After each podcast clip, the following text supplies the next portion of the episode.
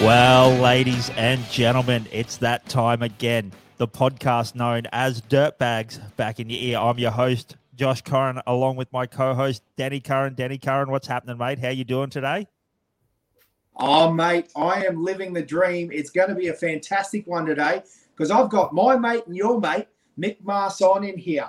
He is a driver, a builder, a fabricator, a gearbox guru, in case you didn't know. He's an event promoter and he's an international superstar, Josh. So, Mick Marson, tell us a little bit about you and how you got racing, mate.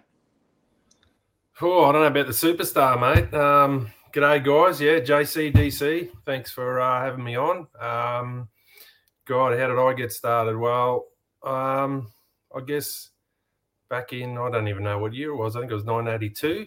Um, guys up the road were building buggies, and I was 12 years old, and my dad let me build a buggy at 12. So we we bought a Cobra frame, and we we went and commandeered a couple of 1200 cc Beetles from from a little town about half an hour away, and yeah, then the dream was born. We we just uh, yeah put together a buggy, and I've still got it here. Actually, it's at uh, it's parked outside the shed. So that was that was where I got started, and um, I guess uh, yeah, a lot of a lot of good afternoons after school after that, and um, you know, and I always sort of was that sort of kid that I guess I uh, yeah laid in my bed at night once I had a buggy, and I was and I was watching a few of those. I don't know if you remember a few of those um, Kempsey videos that were actually on Channel Seven, and I remember watching them and then laying in bed that night thinking one day I'm going to race the Australian Championship and and all that sort of stuff. So that's that's where my dream was born and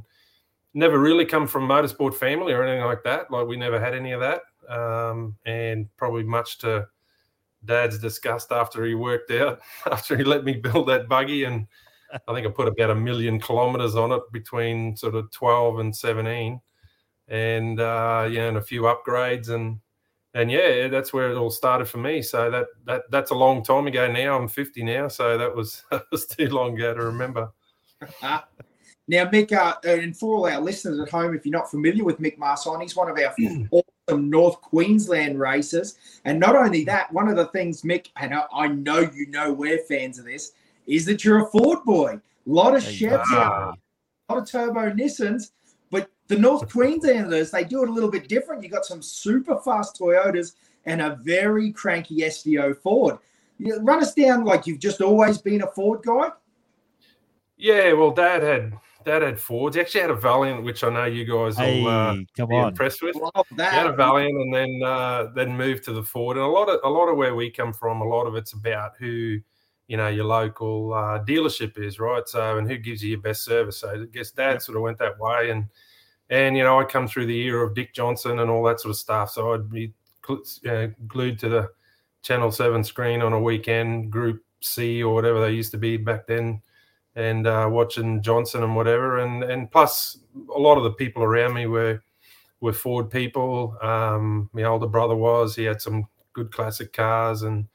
And one of my really good mates, John Barbagallo, who builds that engine that's in my current car. I mean, been mates with him forever, and and uh, he drag raced Ford sedans and everything back in the day. And I guess it was always that you know pulverizing conversation at school or wherever. You know, who was better, Ford or, or Chev or Holden. So yeah, I've just been going down that path all the time. And like I said, when I was that young kid, sort of laying in bed thinking I'm going to race one day, I'm going to have a screaming Ford V8 in the back of my car. So that that's I guess where it come from. So you really did uh, grow up in the era of uh, whoever wins on Sunday sells on Monday.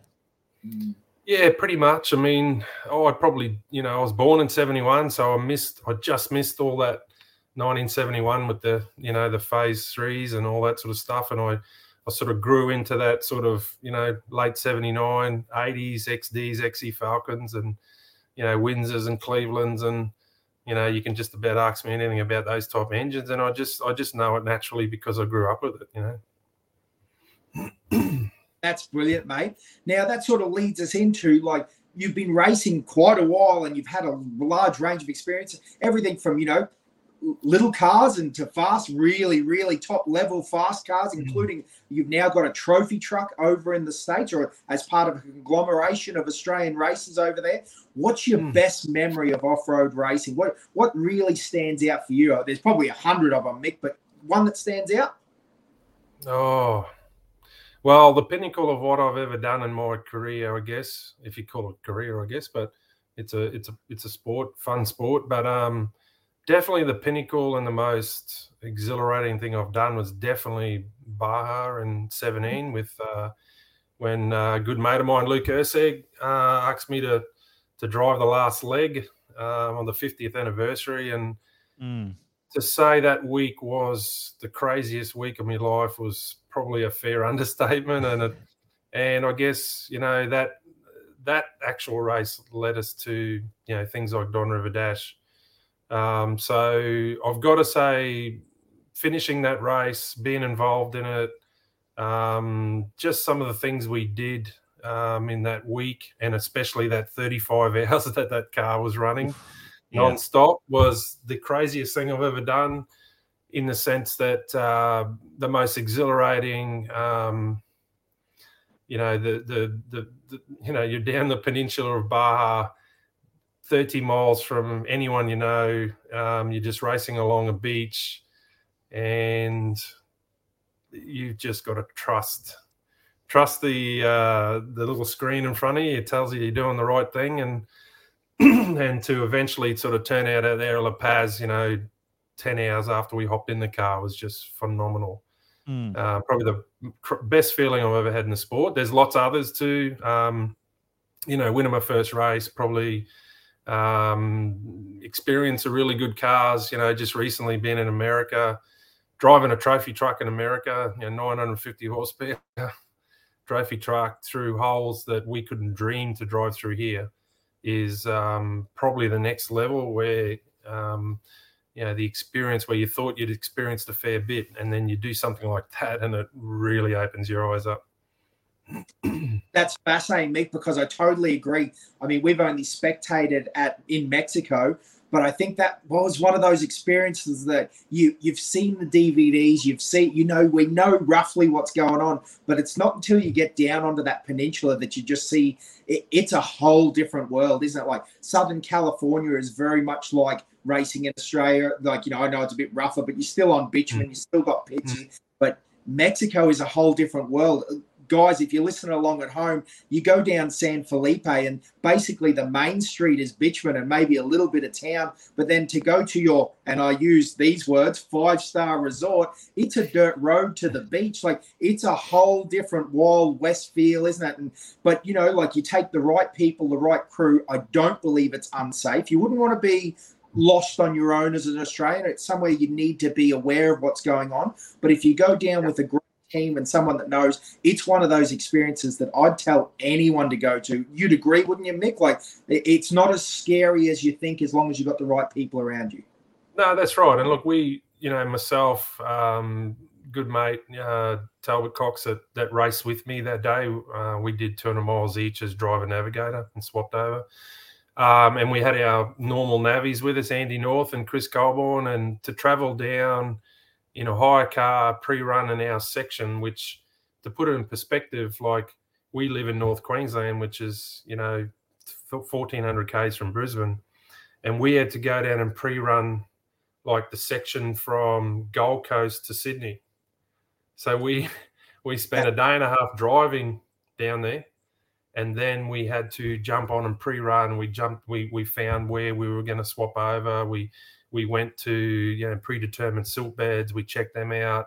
We did a section of whooped track that would just make you cry. Most people cry, and we drove that in a in a in a you know in a high high. and I think it was a uh, like a Toyota 4Runner or something for for about 20 miles, and then we said we're going to kill this thing. So we jumped off and found another road, and the things we did. Then we got all the way down there, and we you know, it was safe. It was safe. We got all the way to La Paz. We saw the finish line, and then we realised that we weren't going to make it back up to Ensenada. So we, you know, we ditched a hire car in long-term parking. We jumped on a flight. We flew to Tijuana. We drove, got another hire car, drove back to Ensenada for just in time for um, for uh, um, scrutineering, which is just the most amazing thing at the thousand. Like Hmm. to see a hundred thousand people up that one street, and nobody's hardly anybody speaks English is incredible.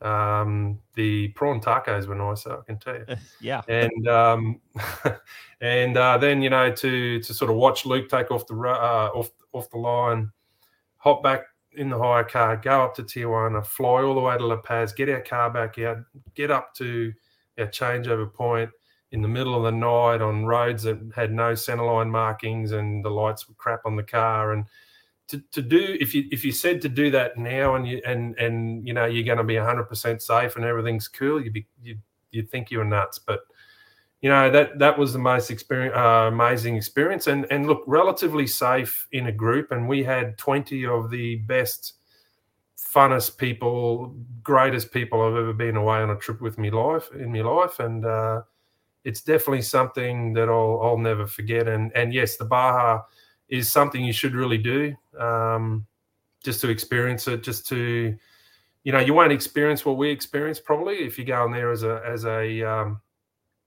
as a spectator because you don't quite you know we had a plan we had we had gps destinations to find um, we used that we we devised plans we had to change our plans two or three times along the way. Um, yeah it, it was it was crazy but it was doable doable for most people and you know i believe someone like chris weston's got that um, tour thing happening now and that'd be that's ideal because what we found was when we went down there excuse me and those guys had been there two or three times before. So when we got to the border they knew what to do. When we got down to a certain uh, motel they knew what to do. So Mm. for us we weren't trying to work it out on the run um, but the bit where we went pre-run on our own that was that was that was just make it up as we went and that was that was incredible brilliant. Because again if you listen along at home on the podcast uh, and you've never seen this style of racing you know if you've got a four-wheel drive background what mick's talking about first off i think the thing that tricks you a little bit is they call it the baja thousand but on a full peninsula run mick how many miles it was 1240 12 1300 like they're they're a bit longer than a thousand aren't they? Yeah it was the 15th anniversary on that that attempt and that's why luke wanted to do it. So it was two, 1240 miles in distance and and i guess that's like going from i guess from townsville to sydney pretty Mm, much, you know, in distance, uh, non-stop. So the car, you know, we did 400 miles each. Each pairing of of driver navigator did uh, did 400 miles each or thereabouts, and um, yeah, like to do to do that kind of thing. And look, to be honest with you, there was a very, very, very, very good chance that you know the car never made it to us. So that's something we were prepared for. You know, from the get go, like we we we paid money in to be able to do it. Uh, I was fortunate enough to get Luke, uh, Luke come and approach me at Goondiwindi and uh, that year, and and um, you know said said to me, "Would you be interested in driving the last leg?" And and you know when someone sort of says something like that to you, and and you know you just sort of a lot of the time you go, "Ah, I couldn't do that," but I just remember thinking to myself, "Just say yes and see what happens." Mm. So I said yes. I said I'd I'd, I'd be super interested. Um, I don't think I slept that night. I, I laid down. Uh, it was after presentation, so it was Sunday night after a Gundy race, and I, I laid down there, and I reckon I barely slept a wink. And I woke up the next morning, and I walked over to Talbot's trailer, and I said, "Mate, we're doing the Baja, and you and I are going to do half each, and this is what we're going to do, and our navies are coming with us." And it was just, it all just happened like that, and uh, you know, to you know, I probably can't thank Luke Urseg enough for for that. Um, for, for just for that opportunity and and you know like I did ask him probably before we left I said why Jarks me and it was something that you know probably in my career I haven't been maybe the the quickest overall at races or or whatever but I've always prided myself on on finishing a race and um, you know my, my car that I currently have um, I worked it out last last month it's got a 90% finish rate and Luke said to me, he goes, because I wanted someone who was going to drive that could bring bring a car home. And I just thought, wow, that's cool. Um, so I was pretty proud of that. Um, asking Talbot uh, to jump in on board with us and, and do it was was a no brainer. Someone who had the capacity to do it, and then asking our two you know really close mates that are in the cars with us all the time. Um, that was the next step, and they jumped at the opportunity. So it was a really good experience, and one I'd sort of definitely recommend to, to anyone if you got the chance. I mean, not not everyone can do it. Um, it's a difficult time of the year for us to be away, but we made it happen, and I'm glad we did. Hey Mick, we get a little bit sidetracked on this podcast, but yeah, two interesting things there is Ursix. I wanted to mention that their frame has just had a, a win. Did he win outright just recently? Yeah, at Perilla. At yes, Perilla. How brilliant Mate, is I'm that? So, oh, I'm so happy for Luke because Luke's I know most people know Luke Ursig, and he's probably the hardest working guy. And his work is equivalent to anything that happens in the states. Like I'm, I've, I've, I've been always been super proud and and really eager to show off, you know, the the the engineering masterclass that's on my racer engineering car. But when you look at Luke's work, it's right up there, uh, equal to that. So Luke's, um, you know, done it pretty hard. He's done the hard yards, and he, he's created a he's brought in that uh, new style of car, and um, I couldn't be happier for him. I, I, just think he's, you know, he's definitely a fabricator of the future. And um, whilst a couple have dropped off in our Australian stuff, you know, Luke, Luke is definitely up there with the pick of them for sure. Yep. And then the other thing I was going to say is you mentioned Talbot Cox there, and we'll get him on a podcast at some point if he's happy to chat to us. But he's another one, mate. I, you know, again, we get sidetracked, but mm. you guys in the time that we've known you, which is relatively short, but it's a good couple of years now, and since when you got the races over, mate, I want to personally say it's been a pleasure to watch you guys. You know, you've got on top of the suspension, on top of the cars, faster, faster, faster, and you know, Talbot and yourself now like are a true like fight think like we love sitting you know watching it on the live stream there at think and watching you guys come home and the results that you guys are getting now you know like uh, please don't take this. I hope you're you're in agreement with me, but you know, like you're a good top ten guys. Well, now you're mm. you're pushing for those outright positions, and that's not a joke. You're talking about guys like Shannon Rentsch, you know, Ryan Taylor, like those guys are no joke. Uh, you know, it's all good to sit in your armchair and oh, I'd I'd run the top five. Oh man, top five at any of these races that you guys are running top five at mate. It, has mm. been a pleasure to see you guys, and and again with that ninety percent finish rate, because that's probably another interesting point it probably is easy. Oh, I don't want to say easy. That's a wrong word. But, you know, mm. like you can push and have breakages, but to have a 90% finish rate and your finish position, Mick, it's an absolute um, accomplishment. And you should be mm. proud of that, mate, because, man, that new car, I, I, know it's a few of them are getting a few uh, few kilometers on there. Yours isn't quite as new as it was, is it? Like it's done a little bit now. How long has it yeah. been? In- well, I, I, got it over here at the end of 13, so it's already like nine years old. Yeah. Um, Mm. But I think the, the the secret to, I mean, and I, I actually think it's um, the secret's not that hard. I mean, for starters, you've got to start with a really good car, and and once it's a good car that you don't have to change and don't have, all you got to do is maintain. It's a huge difference, and that's what you know. People sort of say, you know, um, geez, you know, your, your, your car just keeps going and going and going. And yes, it's had a few. I've had a couple of failures and, and stuff, which probably stopped me from being on a podium a couple of times. But um, you know, I think the secret is a good car to start with. Um, preparation is just absolute key. I mean, I do not really let anything go unchecked uh, before national big races. And obviously, the other thing is very reliable engine and transmission. I mean, if you don't have those things, you could you can be the best driver in the world. It don't mean much, does it? So you, mm. you know, like like I said, Talbot's Talbot's definitely more at the pointy end uh, than I've always been. But between us, I guess it's been a good combination. F- fairly similar cars, um, you know, and uh, those cars. I think in the last nine years we've done Finke. I think between us we've had um, something like about nine or ten top ten. So mm. yeah, I mean, I you know, it, it's something that I'd. Um, I'd love to achieve. Being on the podium at Finke. Uh, I actually can't go this year because I've got something on that I oh, can't be away for. Yeah, no, unfortunately, it's the first one. This would have been, I think, my tenth, uh, yep. tenth Finke, ninth, ninth straight, tenth Finke attempt. But um, yeah, I'm pretty proud of what I've done there for someone who just does all the work in his shed on his own, pretty much. And Chris Colwyn, my navvy, comes up, you know, a couple of weekends before and most races, and we we uh, he, he has to travel four hours one way to get just to get to my place and so a lot of the preparation gets done, you know, where you know, behind closed doors, no one sees it, but pretty methodical. And my engine builder, John, who JB, John Barbagallo, he, um, I'm actually currently there now. Um, we've only just received parts, you know, for four months of order. So I'm hmm. getting a motor together again now just to as a refresh. Um, but all of those things are critical. You know, if you if you just you get one thing, as you as you boys know, if you get one thing wrong, um, you know, in a prep, that that's all that matters. Um, you know, two failures I've had at Finke have just been absolutely stupid mistakes. You know, yeah. and, and that's, that's that's the way it is, right? You could be doing really well, and yeah, and um, and and one little thing lets you down. So preparation's key, and and having having the right componentry. I mean, you know, I used to try and make bits and do this and do that, but look now, now you purchase the race bit, you purchase the piece that's that's proven to do the job, and and look, ninety nine times out of hundred it will, you know, and that that's the secret.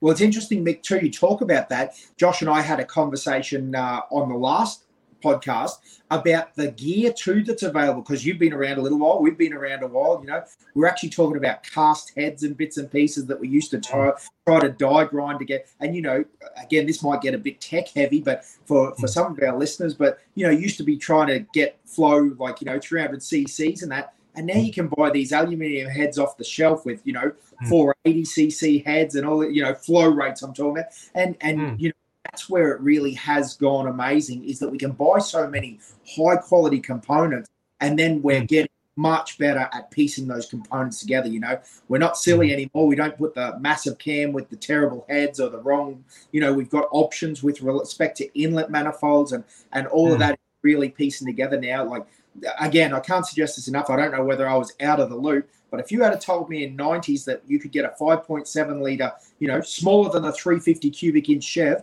to uh, rev to 9,000 and make 820 odd horsepower, that, mm. that would be believable. Like that's, that's pro stock stuff. And now it is, you know, well, you've done a whole season on essentially a fresh, like you're not really changing components on your motor. You're just checking valve right. flash, aren't you?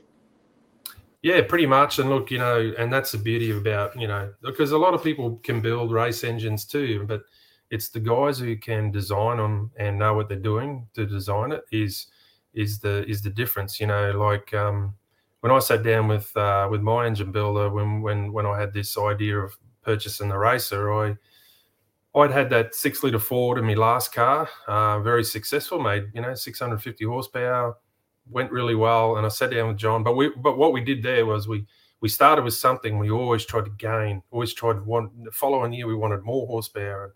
And how do we just get a little bit more out of it? So I sat down with him this time and I said, Go your hardest. I'm not gonna just tell me what it's what what it's all gonna do at the end.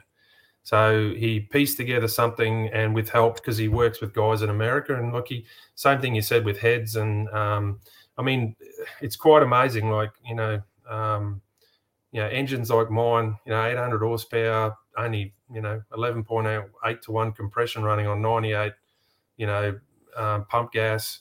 Um, but it's all in the heads, it's all in the flow, it's all in the size of the, you know, the stroke and, you know, how, how you put that, how you design that engine and, and um, and and that's what it sort of come down to. And the beauty is when you do something right the first time, uh, and I can honestly say this: in nine years, all we've ever done is just uh, replace components. We've never tried to chase more horsepower. Yeah. You know, so so why why would you? You know, you just I'm comfortable driving what I drive and and it's got oodles for me and uh and so I keep getting asked, you know, are you gonna put a seven liter in it now? And I said, No man, she's just staying like it is and and that'll you know, that's that's good it's a good fun car and and uh probably one of the most definitely the most pleasurable thing to drive that I've ever definitely ever had. So um, puts a smile on my face all the time. I was going to say it's, it's uh, definitely one of the most pleasurable race cars to listen to as well. We yeah. uh, every time it's out and about, we uh, we love it. So yeah, yeah, and you and, and you wouldn't be human if you didn't say that you you didn't love people actually coming up to you that you don't know saying that. So it's really cool. And and look, I always wanted something a little bit different too, like you know, uh, me and me and Gar- uh, Greg Gardner, you know, probably run identical engines actually. Um, and um, you know, it, it's just something a little bit different. And, and look, you know, when it comes to the old Ford and Holden and Chevy and all that stuff, I mean, at the end of the day, they're race engines. Um, I've got one tiny little component on my engine that's a factory item. Everything else is, you know, a race a race item. So, you know, good good, good componentry um, doesn't mean it won't break, but but you know, you've got a better than even chance of it, you know, going the distance. And honestly, the trick is throwing away perfectly good looking parts yeah. just because you should. That's, yeah. that's the secret to 90% success rate. That it, it's exactly that. I get asked that a lot, and you've got to find it in yourself to throw away a lot of good looking parts that you know you should just change. Yeah. They've got a limited span, so you need to make that decision before the lifespan's over, you're saying, Mick. Exactly. Yeah. And that's, you know, that can be like I'm in an engine rebuild now that's, you know, thirty thousand dollars worth because, you know, a six or seven thousand dollar set of lifters is only done two seasons. But just put them in the box, even though they look perfectly fine. Put them in the box, get a new set, and uh, and those sorts of things is what makes motors, you know, go go and go for sure. Mm. Yeah, and it's it's tough because then the flip side of that, Mick, is with our mm. style of racing is it's very expensive to go to Finke and have a silly mm. failure, isn't it? We we've done a lot of time in the shed with our old boy, and you know, like you sort of get to the point you're like, well, how much more are we going to do? But the problem there is that that that twenty dollar component you really have to do because otherwise that twenty dollars mm. can cost you twenty thousand down the track, and and that's just mm. not really. So yeah, it does become an interesting game of timing the parts. Um, there's definitely people that'll str- like string them out. I, I, you know, we run CVs a little bit longer than most do. Um, on the word of mm. um, Fortin, he's sort of given us that information, and a few people think we're a bit wild running them, but we haven't had a failure, and his system seems to work quite well. And I suppose, like you said, but then the flip side of that is at the time we were on a 450 horsepower LS1, you know, so mm. maybe the difference because at 820 horsepower, well, that's a different game. But Mick, it yeah, does. Right. Oh, sorry. No, no, you're right. I was going to say, um, and the advent of torque converters is is is by far the the biggest improvement in off road in the last you know 15 years in uh, in a transaxle. So that that has definitely saved a hell of a lot of componentry, drivetrain componentry, running torque converters in the open class cars, and and uh, without them, yeah, definitely you see a lot more failures. Yeah, I do agree. The uh, first year we went to Finke, we raced the Jimco and it was a clutch car. And um, the only thing we changed the next year was it, it ended up having a torque converter in it. And mate, the, the, the outright difference in, in how we felt like we were treating that car was, was huge. Mm-hmm. Like uh, with the torque converter, yeah, with the torque converter, you felt like you were able to get across the whoops. Whereas when you had a um, the clutch in it, it was just you were beating that car to death. Yeah, the gearbox chatter was nasty. It felt wrong, oh, yeah. but it good. But yeah, Mick, the other thing there, though, it leads me to ask because I wanted to ask you. You know, we were talking about you know this this uh, growth in North uh, Queensland with respect to you mm. guys getting into this podium position. Do you also mm. think, because it is a nice segue for where I wanted to go with this, is Burdekin the race up at Burdekin? I'm talking about the 300 before we get to the Don.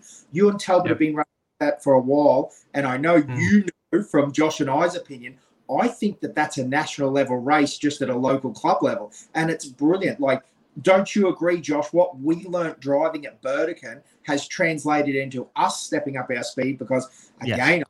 for anyone that is listening along at home and you're anywhere, get in your car, come to the Burdekin, come to the Don as well. We'll get to that. But Burdekin, even as a local and I use the word as a as a state round, it's one that I feel that it is it's perfect for trophy trucks, it's perfect for prober. It has whoops in it now, it has jumps off let it, it's just a driver's track and it's an absolute pleasure to go and race at Burdekin. It's one every time we talk about it, hey Josh, we're like, what are the mm. three mm. races? Or you know, four races now because we've got to add Don to it. We haven't done Don, but you know, mm. we love Gundy, we love Finke, we love Burdekin. You know, that was the races that if we could do three a year, that's what we're you know, if we we're, we're aiming, they were the three. And probably a lot of people go, Burdekin? No, mate. It's it probably we'd do that. Don't you agree, Josh? Over most races. Oh, for the fish burgers too. The fish burgers at halftime always fantastic. Yeah, uh, that's cool. Yeah, no, look, I think mm, mm. Burdekin's um, evolved. Um, when I I did have time away uh, when I um, you know become a foot footy player for about 14 years, and then my first when I first got back into the club, I stayed a member, but I got back in, and the club and the whole sport was on a little bit of a, a lull then, so it was a bit harder. But back in 2000, we um, we we uh, I jumped back in and I'd bought a, a car and I'd um, got back into it and and look predominantly we used to race um, short course racing there, um, you know 150 k's for the weekend and it was it was easy with lower club members, the amount of club members and stuff. It was easy.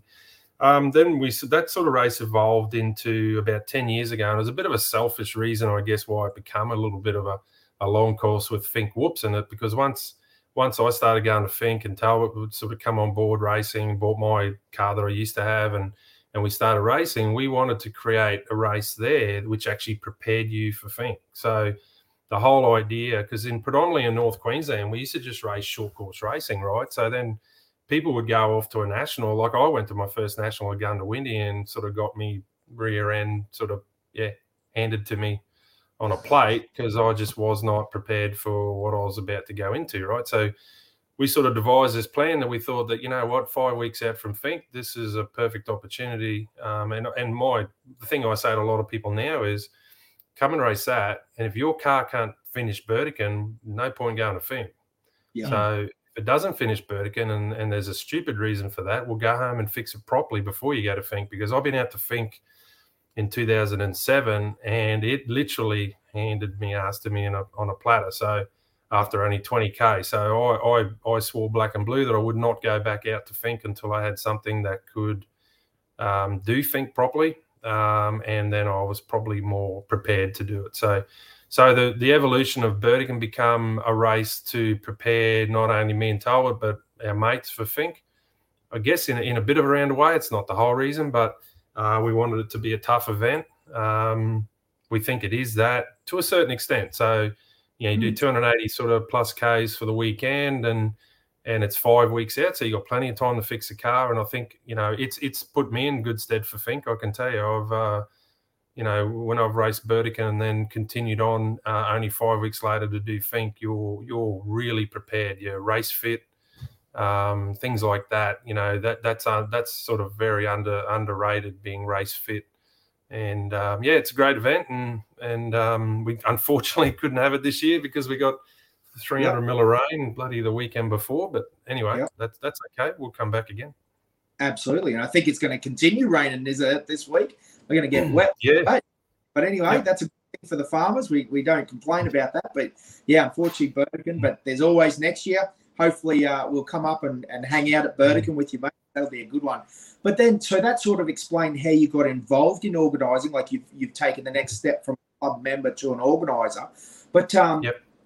I suppose that leads us on to let's talk about the Don. I mean, that's the one now that has it's really captured the heart and minds of, and I, I, think it's a combination of a lot of things. I mean, it's the ability to pass in the sand because that's one thing that mm-hmm. probably a lot of people don't understand. We don't race like Mexico. I mean, there is a mm-hmm. obviously a bit of think there is opportunities, but a lot of it is more like we race on uh, single trail, really, don't we? Like car single track. So you know, like there, there's not a lot of opportunities for passing. Whereas at Burdekin, I'll, I'll let you take it away but you know it's it's the river, isn't it? Like what is the course markers at the Don River?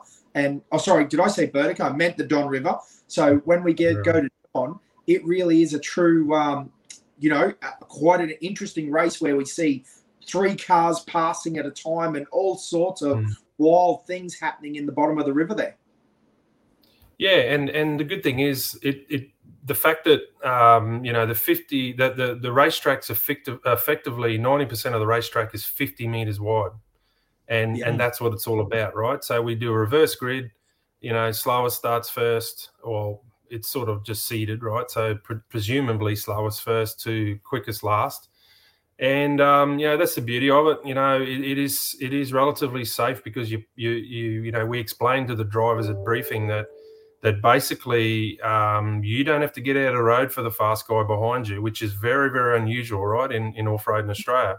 Yeah. Uh, you're meant to pull over and let the fastest car by. Well, in the Don River, you don't have to do that. You stay on your line, and those guys have got to come around you because they've got the opportunity, right? There's there's 50 meters wide. It does it does come into tight sections occasionally, Um, and and you know we've got two lanes up on higher sections of the track, which are you know more of a traditional sort of gravelly dirt rather than completely all sand. So even though it's assumed that it's 50 k's of sand, it's not really that. Um, but there's so much opportunities to pass, and and and you know that that race was born out of actually going back to Luke and and the Baja you know 1000 that race that race idea at the don river was was born out of a section we did in that race. And that's you know that's um uh that's a yeah that that's because what we did in don what you do at the don river is is what talbot and i experienced for about 50 miles at, at that 1000 so it was that's how that was born. So it's good. Yeah. And i think the other brilliant thing is bringing the motorcycle club in you know, guys racing. How many motorbikes do you have racing? And obviously, just run again, our listeners and, and potential spectators that should, I'm mm. telling you now, guys, come mm. to the Don River in 2022. It's going to be an absolute cracker. Again, if you're only hearing about this race for the first time, uh, one, the highlight is obviously the race. It's brilliant. The spectating's brilliant. There's so many opportunities. Mm. But the other key is you are in Bowen. I'm staying in a Bowen resort feet up, looking at the the beautiful bay of water. Where else can you do? There's no off road racing that I know that within five minutes I can be at the pub looking at the ocean in my resort. Like it is truly one of the most spectacular locations to have an off road race that's possible. So again, based out of Bowen, you head to Bowen to get to this race, and the Don mm. River. It's in the uh, as you head up towards Ayr and Townsville. You literally are racing under the highway. It's amazing. Yeah, that's right, and and look, it's in the beautiful Whitsundays, you know, region, and and uh, yeah, you can't get a nicer a nicer place to um, to race, and and look, you know, it's it's it's a very simple format, and the best part about it is, look, we've been to many races, um, our club members, where you know you got to camp in town and then drive back out to the racetrack at some you know ridiculous hour in the morning, get yourself set up. Then the end of the day, you got to pack all your car up, go back we wanted to put on a venue and a race where once you get there Thursday or whenever you wanted to come, you don't move, right? So you you park up in your pit bay and you can come and go out of the showgrounds anytime you like. But the best part is once you set up camp, you're there, and the race starts out on the road out the front, and um, so it's quite a, quite a good format. Uh, we have cars um, start, at, excuse me, at eight o'clock in the morning, and uh, the car race is usually done by lunchtime. Uh, and there's a little bit of change over time, and then the bike race race starts at about 12:30, 1 o'clock. Um, last year we introduced a like a uh, like a uh, parc fermé at the finish line, which was massively successful. Um, the reverse format um, it it it creates a situation where the car the race doesn't stretch out; it actually um, finishes fairly you know, because you've got the slower cars starting first, and then the maybe the, the quickest car's not leaving for 20 minutes later. Even though you do get past, and if it was the other way around, you would have passed those cars again. Um, mm-hmm. not the, the, the finish time from the first to the last car isn't hours; it's it's it's three quarters of an hour total, mm. and that's the best part about it. So where everyone gets to do 150 k's in a good good time frame off the track, bikes on, and it's uh, it's it is it is a good spectator thing. You can get to a lot of venues that that you can see the race, and um, I believe hopefully we got you guys back again this year doing some uh, doing hopefully some live streaming and and some more stuff. So watch this space. I think we got some stuff hopefully organised for this year. Um, but can I can I? I got to tell you the story. I got to tell you the story how Don River come about. Is that okay? We'd love to hear it. Yeah, absolutely. Love to hear All right, it. So I love this story because it's 100% true and it's typical Aussie stuff, right? So we, you know, we had the we had the pleasure of getting asked to go to Baja, and we did that. And um, Talbot and I jumped in the car at 8:30 in the morning, and we got going about 20 miles, and we got bogged in a silt bed, which we'd went and had a look at the weekend before, and we'd stuck in that for 45 minutes, and and I'm, I just thought, man, oh man, the next 375 miles is going to be brutal, and it was, you know. But but about sort of probably an hour after we got out of that silt bed, we dropped down into a river. Now, I thought to myself, well, okay, we're just going to maybe go across the river. or we're just going to go along for a little while and then we're going to hop out. Well, we stayed in that river for 40 something miles, so 60, 70 Ks. And we went through one section, and the smallest rock we drove over was a football. Mm. Like, so the whole riverbed was just football sized rocks. And the noises that were coming and the, the bang and clangs that were coming up underneath that car from the rocks flicking up and hitting it were phenomenal. And it, if I there's probably three three stretches of racetrack that I remember that day, and that was one of them. So that really come to mind. So probably fast forward about oh, six months after that. And uh, Talbot, who was in the car with me at the time I was driving, um, he's got a chopper that he uses for, for work and, and recreation. And and he had to take it down to, to Mackay to the Whitsundays. And anyway, when he was flying back, he um, he flew over the Bowen River and he, he sort of looked up the river and thought, man, that and in, in, this is his words. He said, geez, that looked like that what me and Mick that did that time, you know, at uh, Baja. So he, he took a detour and he he flew right he flew right up the river, flew about 50k up the river, and uh, oh, probably about three weeks later, as it as it turns out, three weeks later, he uh, he rings me up one day and and he goes, um, what are you guys doing? It's a Sunday afternoon. He goes I got an idea for a race. He said, um, I'll bring a few beers over. So uh, we we rung our other partners in crime, Dave Muir and Courtney Muir, and we we literally sat out the back of my shed, and we were talking for a while. And Talbot goes, "Look, I got this idea for a race," and he explained the Bowen River, and we just I remember sitting back in the seat, and I remember looking at Dave and Courtney, and I remember thinking to myself, "We couldn't do that."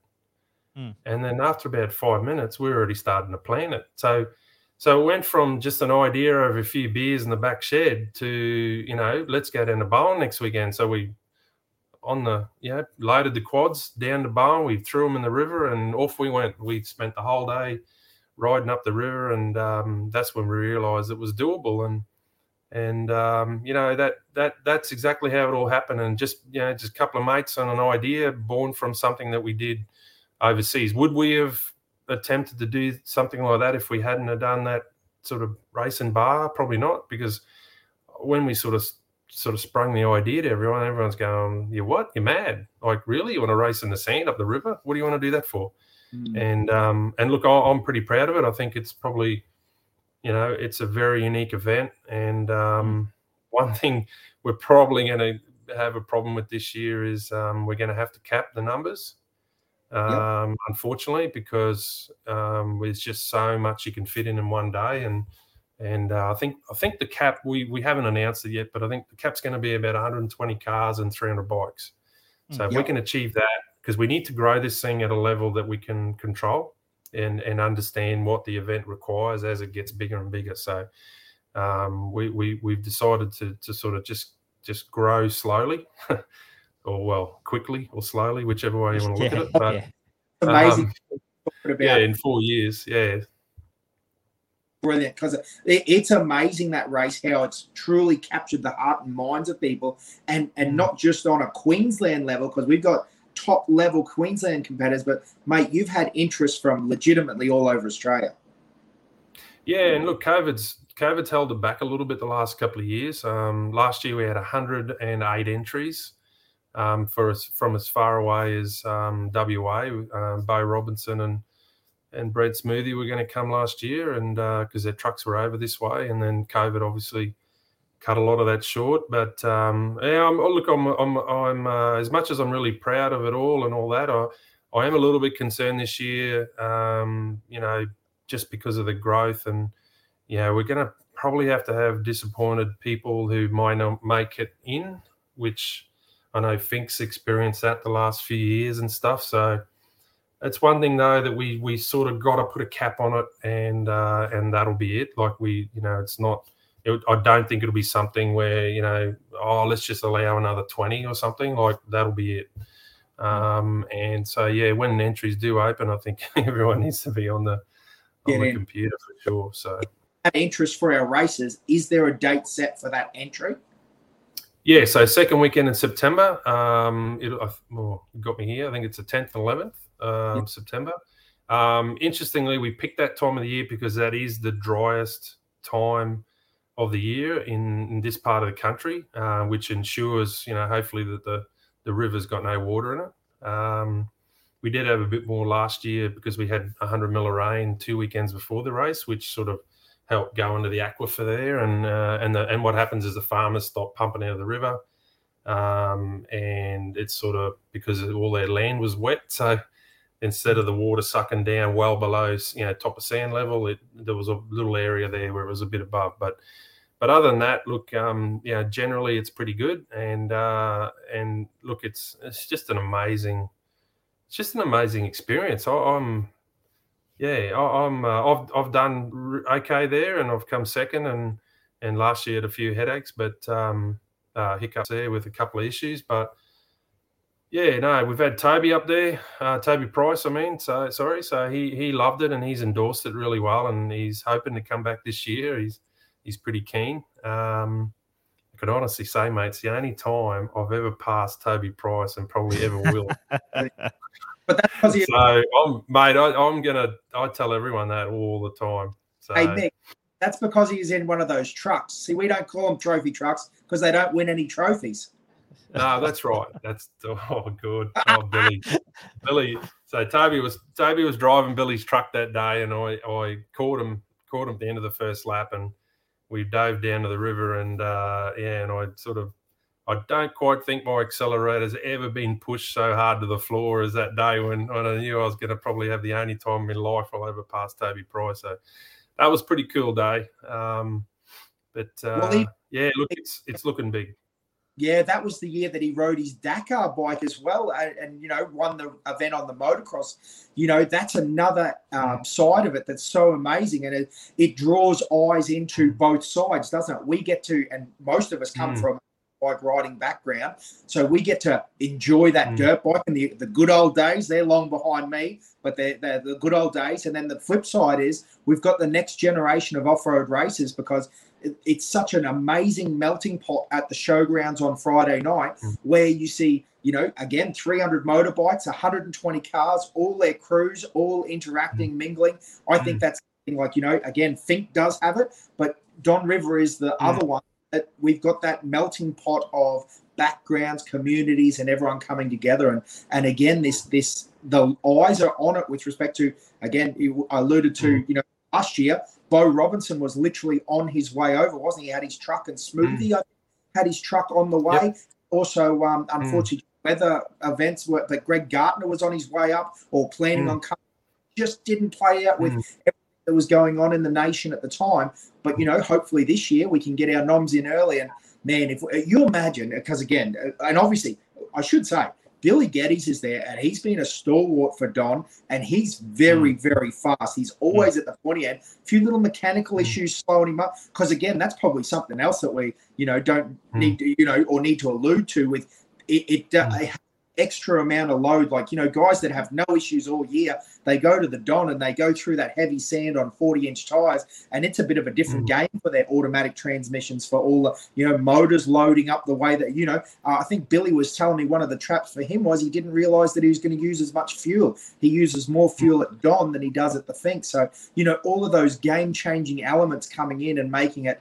Uh, what it is, which is one of the greatest off-road races. So again, guys, all our four-wheel drive listeners and off-road racers, if you've got the opportunity, second weekend you said in September, Don River Dash up Bowen, book your accommodation. That's an absolute winner. And uh, yeah, we'll we'll show those dates again and we'll put them in the link and everything like that because we we want to spread that. But hey, mate, the other thing because again I've, I've said it a couple of times. You've raced everything from class 10, you've got a trophy truck over in America, you've got a one of the premier pro buggies in Australia. Um, what's next? What's your next 12 months looking like, Mick? Is it is it farming or is it is it racing cars? Is it all, what, what, what uh, um, yeah, look, we um, again probably um, the experiences, you know, which it's funny, hey, like um, you know the old movie that movie Sliding Doors, where you know there was an opportunity where I was looking at buying a new open class car, and a few years ago, and Class Seven was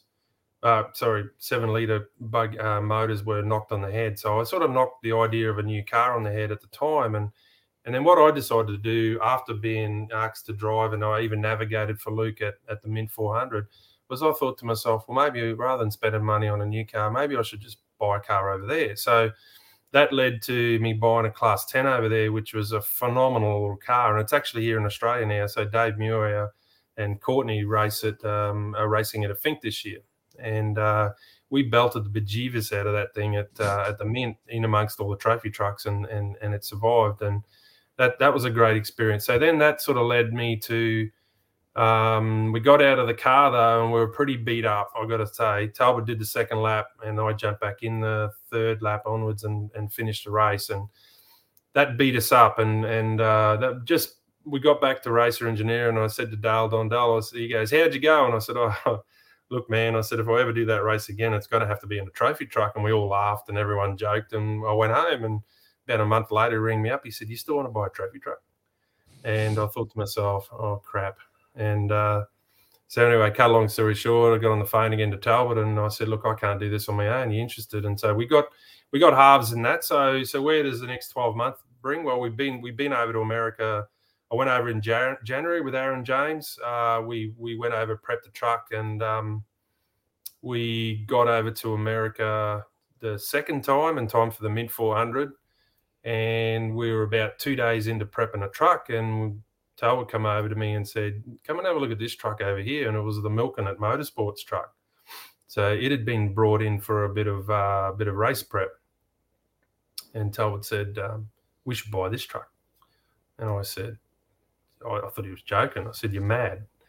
And anyway, we we talked we talked about it for another half an hour, and so we ended up buying that truck. So we we we stepped up from probably a nine year old racer with about 800 horsepower to you know to this um, three three year old latest greatest truck at a really good price. I've got to say we we got it at a good price and and um, so we we attempted to race that, but as as as it goes, and a lot of people do know, and um, had a bit of a mishap in it in the first lap and and didn't finish the lap. So unfortunately, didn't get, didn't get to drive at that. So what what's up next? Well, I sort of couldn't go to Finke, which timed in not too bad with, you know, not spending 10 grand to go to Finke, which it always costs you 10 grand to go there. So I decided, uh, I said, well, better stay in from that and do this other thing that I was supposed to do. And um, so now we're attempting to go back. Um, well, first of all, I guess we've got some short course racing, a little 10 car, which is fantastic. So I'll do that. It's so fun to drive that little thing. And uh, then we'll do um, probably do Hillston I'm going to go to the ARB round there, um, get this motor together, and and then uh, there's another little race at Moranbah, and then yeah, then I want to do Goondiwindi. Look, Goondiwindi. I know we talk about Don River mm. as a great race, and and Finke is a great race, but I think you did ask me early in the in the night there, what's my favourite race, and I, honestly, Goondiwindi is probably my favourite race. Um, the other one, I used to have real admiration for Waikerie. That was yep. a fantastic event. But Goondiwindi, you do that. Um, there's a nice split. So there's, you know, four weeks, a month between Hillston and to, to Gundy, and then another month to Don River. And then two weeks after Don River, we've, we're Talbot and I are going to fly the States and do do a um, race over there, a 300 mile race for a bit more seat time. Um, and then we'll get the truck all prepped up and uh, we're going to go back and do the um, Parker 425. So in January. Yeah. So that's that's our next uh, big big thing we were going to do. We're gonna we want to try and and that's going to be more of a um, bunch of mates trip to a um, lot of lot of mates we travel with and uh, and and within Queensland and stuff. Uh, there's a bunch of mates there that are going to travel with us and and do that event. That'll be good fun. Um, and I think, uh, as I probably told you guys, we were going to attempt to do Baja this year. Um, but we once we got to America and realized what's involved with these trucks, we realized we weren't really prepared to go do a race like that. So if you know, if you guys know Talbot like I know you do, and you know me, preparation is everything, and and uh, we felt that we probably needed to do a year before we attempted a race like Baja. So we'll probably go to Baja next year in that truck um, at some point. I was hoping to go this year because, as we know, Kevy Kevy Knott's going over in his car, and there's going to be a bit of an Aussie flavour to it there, but I think you know I think we're doing the right thing. I think we'll we'll uh, get a little bit more seat time. I mean, I didn't get to race um, this trip. Obviously, we did we did plenty of testing. I drove the car plenty at Barstow and and um, you know got you know completely wowed by what trucks can do over there. Um, but yeah, I think we need a little bit more time and. Uh, you know, as as we shown with with with the tip over that Talbot did, you know, you can be the best driver in the world, but you really got to really got to understand what you're driving. And neither of us had driven trucks before, so we're not, you know, we we never went over there pretending that we were going to do anything special. We just wanted to go over there and uh, and do it for our own reasons, and uh, and we're doing that. And you know, with that, hence the reason why I guess I've been a little bit quiet about it on you know the usual social media stuff because it, it's not a look at me thing. It's it's more just something that you know a bunch of mates are going to do. And uh, you know, look, and you guys know, you know, when you do those trips over there, it's all about the mates you take with you. It's all about the good times. It's all about mm. the experiences and, and stuff you'll never forget the rest of your life. Absolutely. No, that's brilliant, mate. And, and what a varied range of um, events you're doing. It, it's just such a, a great time coming out of a couple of tough years with COVID, mm. as you mm. mentioned you know, to be able to get back traveling, get back racing, and and have those experiences. It's something that, yeah, man, it's it's life changing, isn't it? Like to be able to enjoy this sort of stuff. Yeah, and, and again, uh, probably the, the best thing that I've enjoyed listening, the races are, yeah, again, a huge range. Like Parker 425, for anyone listening along, is right on the river of the Colo- on the Colorado River in, in Arizona. It's there. It's a bit of a uh, well, probably most people know Lake Havasu, where they run all the power boats above the above the um, dam there. But but Parker's the downhill um, city there, and you know they race through the desert. It's sort of a rocky uh, terrain, fast roads, that sort of thing. But they also, you know, we get a lot of footage where they're skidding along down the bitumen right beside, and, and there's a big party going on with all the spectators on boats and that. That's it's just an experience that you just don't get you know, like again, we've talked about the Don, we've talked about Parker. Like, what what an event, what an exciting place, and mate, oh, I'm pumped for you. I'm uh, again, I, I, don't know if you heard me before, Josh. I said, oh, mate, what are you doing in February? We might have to book some plane tickets. I think this sounds like a good time. Well, it's actually better. It's actually January, so it's it's, it's a good time of the year to be away. It mm. is perfect. Hey, mate, now listen, we are going to uh, pull it up there. Uh, we're going to have to get you back on, Mick, because I had a line, a list of uh, questions for you, and we haven't even really touched the sides just yet. But let we'll we'll make sure that we catch up with you again and you, what's going on with racing, maybe a bit closer to Don. Oh, look at technology, Josh here. Perfect. Run us through the dates again. Now, listen, sorry, I, I might have mentioned it before, but can you tell us for our racing uh, listeners do you have a date for the opening of entries yet for this? So when they've got to be ready to hit that computer link, have you got um, one of them? Um, we we haven't got a date, but if um, usually usually we got entries open for a month and they close two weeks um, before the event. So look, I, I, would say I would say last year I think we opened them around the twentieth or so of July, um, from memory. So um, late July. So there'll be plenty of information. Uh, look, there's a lot happening on the Don River Dash this year. Um, it's it's one thing I've been proud of. It's actually doubled in size every year, and this year it's already doubled in a lot of ways. We're going to have we'll have a website, um, a standalone website for it. Um, we've got information, you know, messenger pages there. We get we get messages literally every day. Like today, I had two two two we had two requests for information on it. Um, it just that's every day. It's just monotonous and and it's great. It's it's it's great not just from competitors but from people, you know, tra- want to travel to it to to have a look. Um, yeah. So yeah, probably late um, late July. Um, there'll be plenty of information come out about it. But you know, look, let's look, look let's. You know, what I'm so happy about this year, lads. I, I regardless of which which organization runs races and whatever. How cool is it that everyone's racing again? Yeah. Like, look at look at today. Look at today. You know, and um, you know the races that happened down there, and our good mate Ryan Talu, yeah, who uh, who won the race today. How cool is that? And, and honestly, like you, you guys know, you guys have known me for a lot of years, and and honestly, I just love it when everyone goes out and races their cars. I don't care where they do it as long as they're yep. out there racing their cars. In the last couple of years, it's been real tough. I can't say we've been too disappointed in Queensland. Our, our events have been going really well, and not too many COVID COVID cancellations. And you know, like in Queensland at the moment, I think we're averaging 69, 70 cars to a race. So like things are going really good here, but how good is it? All the other states have have just been able to get up and running again. Put the, you know all these all these races that you've heard about for years, Parilla, um, all these places. You know, Waikerie's back on. You know, yep. Regardless if it's MA or AASA or AORA, like how cool is it that everyone's racing again? Yeah, we talked about that on I think it was our last podcast too, Josh. That uh, again, it was a bit of animosity to start off with. You know, there was a little bit of, oh, this and this. But really now everyone's relaxed and, and we fit into, you can choose your organization, you can choose your style of racing, you can choose, mm. heck, you can just pick and choose events if that's what the way you want to go. And mm. it's just, there is great racing absolutely across the board. And 2022 is absolutely going to be up early. Mm. It, it already has. And yeah, it's good. Yeah, brilliant. Now, Mick, we have hit the hour mark, so we will wrap it up. But it has been an absolute pleasure talking to you today. I mean, I won't lie, we're mates on and off camera, so it's a pleasure to chat to you at any time. I know I've had a couple of beers around the Burdekin fire with you, and we always have great chats about off road racing and events and all sorts of stuff. But, mate, it's been a pleasure. And again, can, uh, I reckon we need to book you back in. When you've got a couple of big events, we'll uh, catch up with you again because you are, know, I said it at the start international man of mystery. That's what.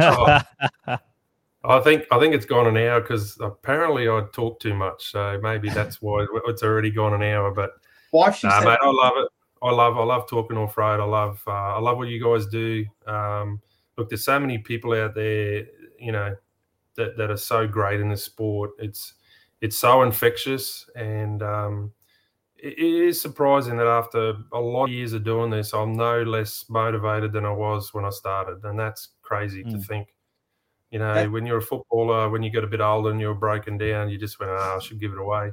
But when you're a racer, you just go, "Oh man, I've got to keep going to races because I'm getting too old." You know, like you just got to keep keep going, keep going, and keep yeah. doing them. So, uh, mate, good on you. Thanks for having me on, and I uh, really appreciate the time. Uh, yeah, having me on to sort of tell me a few of my experiences and yeah, love to come back on anytime. Brilliant, Mick. Excellent. Well, uh, thanks, Mick. Uh, I think one thing that probably didn't get said is Mick is probably the, the genuine nice guy of uh, off road racing. He's always willing to help, always willing to have a chat. And, uh, mate, personally, I'm just grateful to um, hear that story about how uh, Don River actually come about. It's a um, it's an awesome story. It is. Thanks, Mick. Appreciate everything and I appreciate you giving us your time. Thanks, boys.